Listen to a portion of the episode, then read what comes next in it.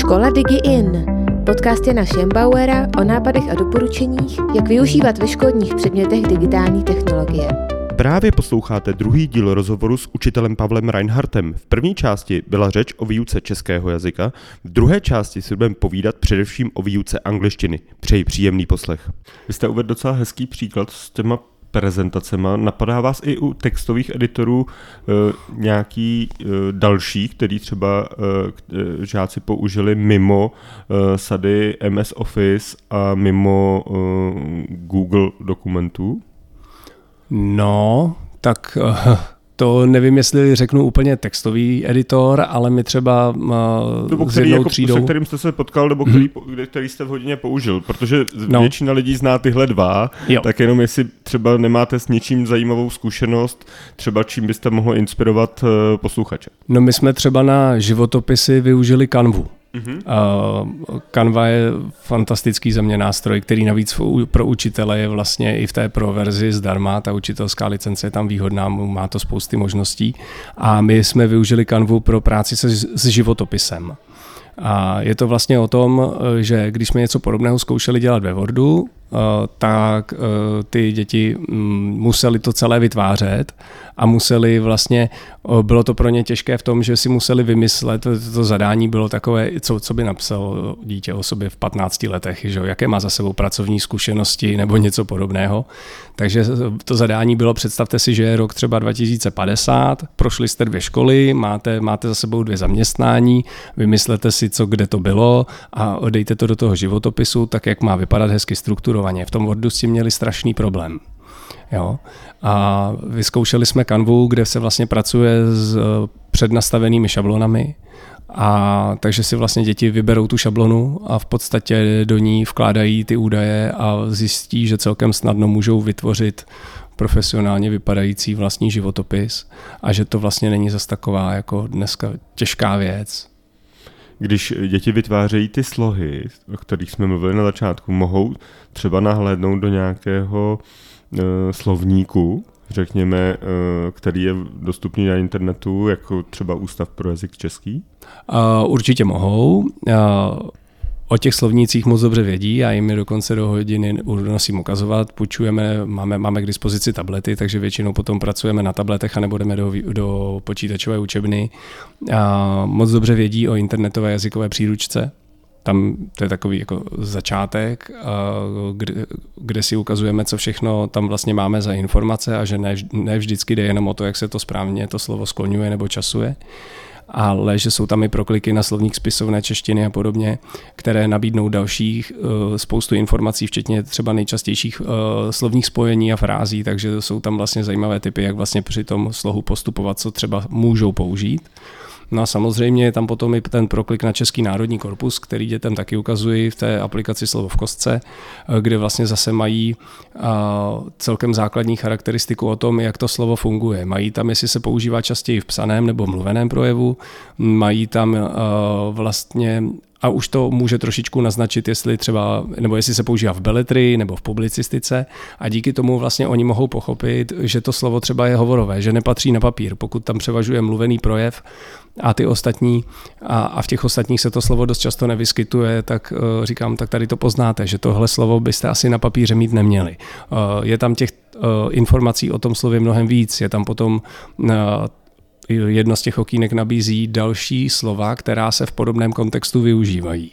Což může být nápad. Někdy se tam objeví synonyma, někdy se tam objeví eh, jiná podobná slova, která mohou, mohou eh, to dítě navést k tomu vyjádřit tu skutečnost jinak, jinými slovy. Takže to může být taková trošičku inspirace a k tomu používají ten korpus. A, takže na těchto dvou příručkách jedeme nejvíc. Vy také redakční kroužek. Co, co tam děláte, jak je oblíbený? A, tak eh, redakční kroužek eh, vedeme, vedeme, nebo vedu ho teď zatím sám, ale máme ho na starosti s kolegyní, která je v tuto chvíli nemocná a spolupracuje s námi jenom na dálku. Ale eh, vlastně to začalo tím, že jsme loni dostali na starosti školní časopis, a řešili jsme to jakoby ve dvou, ale náš cíl od samého začátku, jenom loni jsme tak měli takový ten rok, kdy jsme si teda nějakým způsobem snažili zvyknout.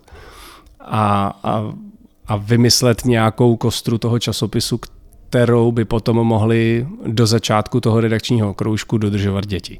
Takže teď tam mám šest dětí v redakčním kroužku, máme v časopise nějaké stále rubriky a začínáme tím, že vlastně ty rubriky se snažíme naplňovat novým obsahem, tak abychom vydali nové číslo.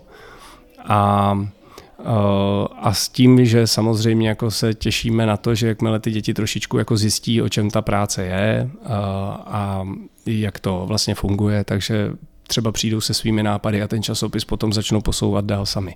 A tak uvidíme. No. Teď Takže budete nám... mít s dětmi redakční radu? Uh, no, vlastně něco takového. Chtěli bychom je opravdu dovést k té práci uh, na tom časopise, aby věděli, co to obnáší. Takže hm, teď zrovna máme hotové, zatím bohužel jenom v online verzi nemůžu ukázat, ale máme, máme v pdf hotové předvánoční číslo časopisu a dělali jsme ho celé o jídle, takže jsme dělali rozhovor eh, ve školní jídelně, paní kuchařky nám poskytly rozhovor a tak vlastně jsme s těmi dětmi za nimi nejdřív šli s těmi otázkami a tak jak jste posílal otázky vy mě před, eh, před dílem toho eh, našeho podcastu, tak jsme vlastně donesli otázky do jídelny, paní kuchařky nám je odsouhlasili, udělali jsme rozhovor, my jsme jim ho zase přinesli vytištěný, aby ho mohli jako odautorizovat a podobně. A snažíme se to těm dětem vlastně takhle ukazovat, jak to celý funguje a co vlastně všechno je potřeba, než ten rozhovor jako v tom časopise se může objevit.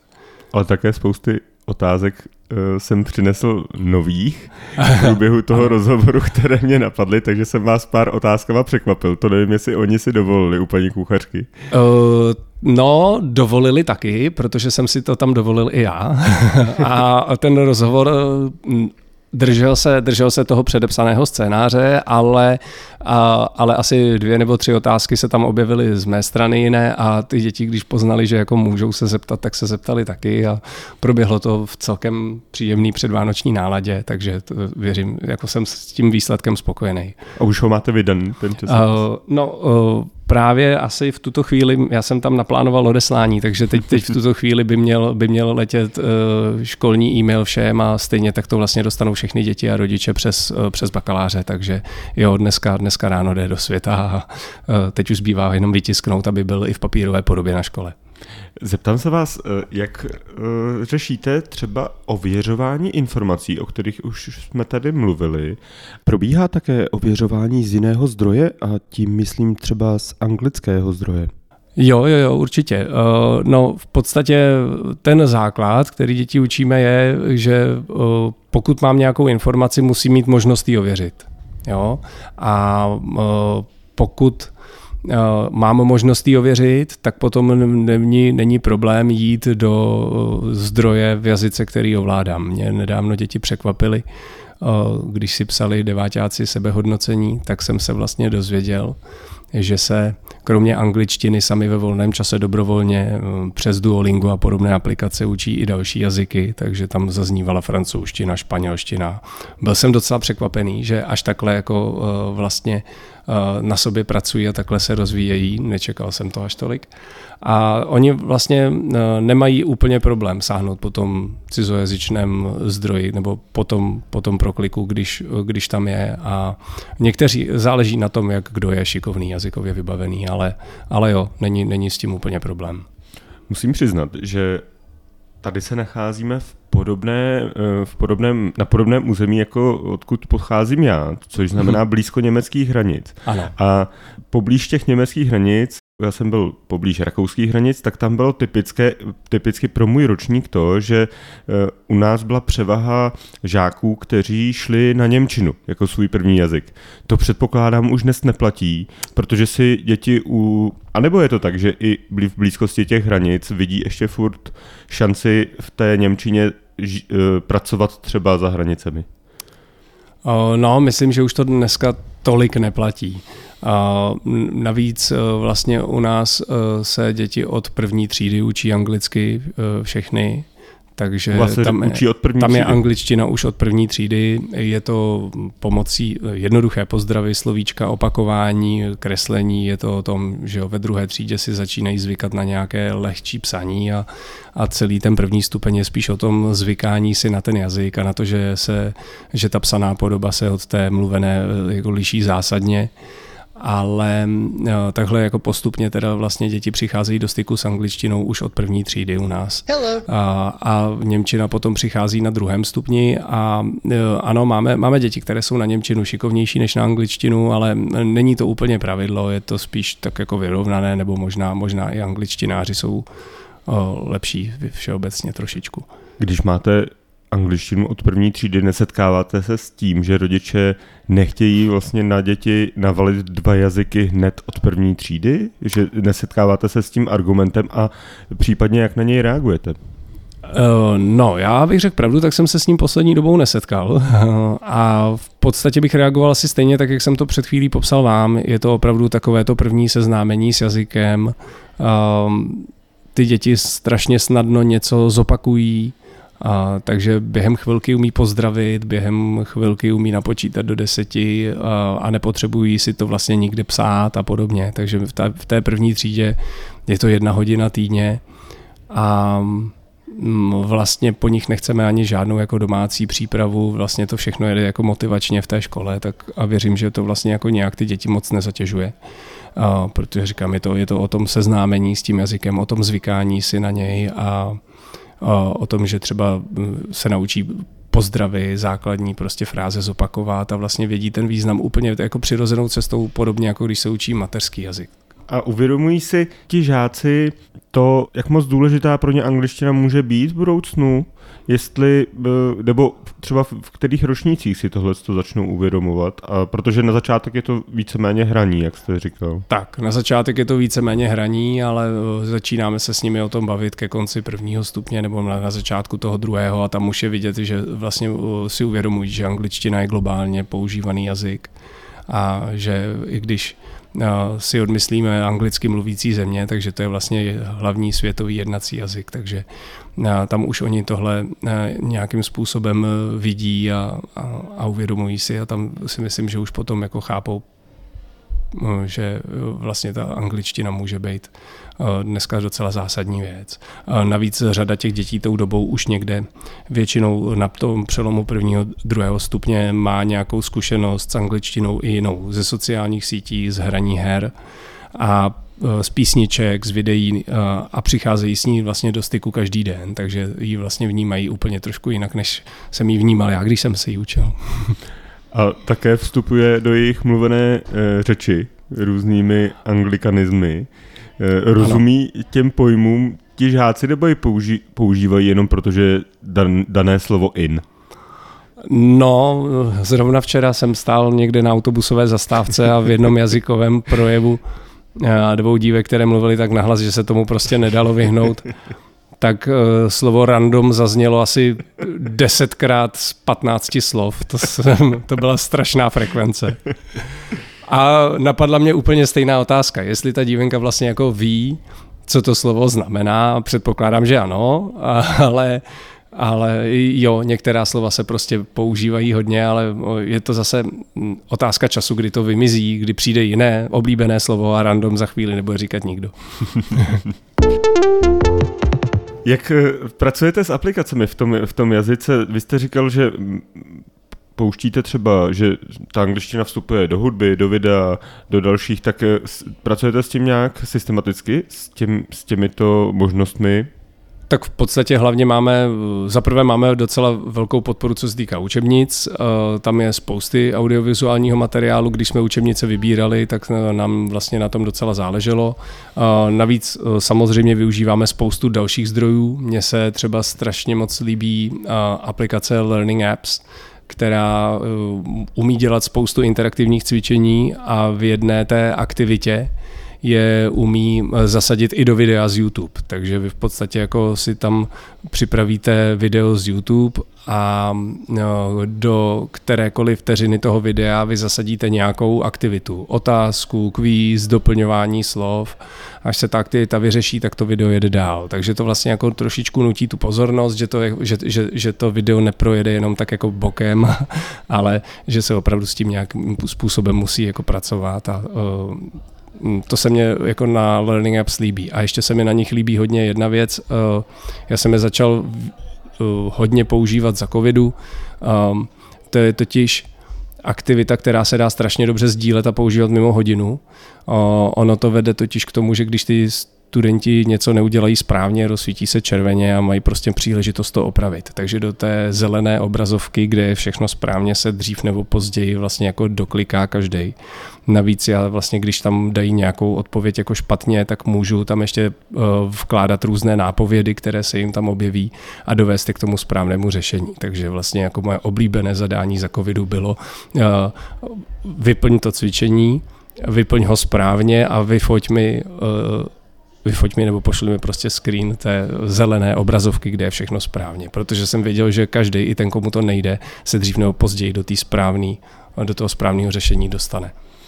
Musím potvrdit, že učit se uh, angličtinu na YouTube mi šlo velmi dobře právě s tím interaktivním videem. Já jsem se učil s Friends, s přáteli. Ano. Tak jestli máte nějakou oblast, která je třeba i teďka mezi mladými, uh, nějaký seriál, se kterým se právě takhle, který byl oblíbený u nich a se kterým by se tu angličtinu chtěli. A ono, když se na ten seriál koukáte, tak vlastně chcete rozumět těm postavám v tom originále. To je pravda. Já musím se přiznat, že přátele používám taky. Mm-hmm. Zrovna nedávno Oni jsme... budou velmi dobře zpracované. Ne? Eh, no, to... no, přesně tak, ale já jsem si teď vybral dokonce i video, kde jsem vlastně to vzal bez toho komentáře. Tam je, je samozřejmě ten kanál, kde je to zpracovaný s těmi slovíčky, s těmi otázkami, ale už, už mi to přišlo jako přeplněný. Tak jsem si vlastně vzal to video tak, jak bylo. Vzal jsem si tu ukázku, kde se Joey nerad dělí o jídlo, že jo? takže jsme se bavili o jídle, takže samozřejmě jela jela ukázka o tom, jak Joey prostě se nerad dělí o jídlo, jak mu to zničilo rande. A Uh, musím říct, že dneska je ten vkus těch dětí tak roztříštěný, že bych se jich asi netrefil do něčeho, co jede mezi nimi všemi. Každý má rád něco trošku jiného, ale na ty přátelé reagují pořád pozitivně. Uh, jednou jsme zkusili třeba zase i animáky. Udělali jsme si tam video z, ze Zootropolis, a to byla ta scéna, kde Judy eh, přichází za těmi lenochody. Jo, takže jsme vlastně si ukázali, jak se, jak se vlastně překládají eh, třeba vtipy, protože ten vtip, který on tam ten lenochod vypráví v té češtině, tak je v angličtině úplně jiný, že? takže tam si vlastně překládáme, nebo ukazujeme si, jak pracují jak pracují potom překladatelé, když potřebují přeložit nějaký vtip, nějakou vtipnou situaci, jak to, jak to někdy je pro ně těžký. To je docela těžký oříšek. Je. Rozhodně je. Rozhodně jim to nezávidím. Vy jste zmínil, že máte dobré učebnice, nebo že jste vybírali dlouho učebnice. Jaké jste vybrali a proč? O, vybrali jsme sadu Bloggers pro druhý stupeň od nakladatelství Klet. O, vybrali jsme to proto, že právě obsahují spoustu audiovizuálních materiálů. A podstatě každá ta učebnice obsahuje nebo má, má k sobě dva pracovní sešity, které dohromady ale stojí méně než jeden černobílý od projektu. A e, jsou e, vypracované a ještě navíc teda jsou vypracované barevně, e, poutavěji a ke každému tomu pracovnímu sešitu mají ty děti vlastně jakýsi licenční klíč a vstup do, do portálu, eh, který můžou používat. A tam máme my možnost zadávat jednotlivá cvičení, která oni můžou vyplňovat elektronicky. Je tam možnost eh, nechat ty děti eh, napsat jakoukoliv připomínku, takže já vlastně můžu zadat i písemný úkol přes tohle, aby tam vlastně něco napsali. A je tam i možnost, aby ty děti nahrály hlas, takže já vlastně můžu potom zaznamenávat jejich jako mluvené vzkazy. A vlastně tomu přizpůsobit zadání těch jednotlivých úkolů. A pracujete jen s, to, s, tím, s touhle s tou učebnicí, nebo ještě eh, třeba kdybych byl žák, který eh, buď je moc eh, rychlý na tu třídu, anebo je moc pomalý, tak kdybych chtěl doporučit něco na doma, tak co byste mi doporučil? Uh, no, uh, takhle, když byste chtěli doporučit něco na doma, tak v podstatě uh, je několik možností. Spousta dětí používá to Duolingo, ale mm-hmm. ono si jede takovým jako svým životem, takže ne vždycky se tam vlastně učí to, co se zrovna učíme ve škole, to jako nej, není možný se, se synchronizovat.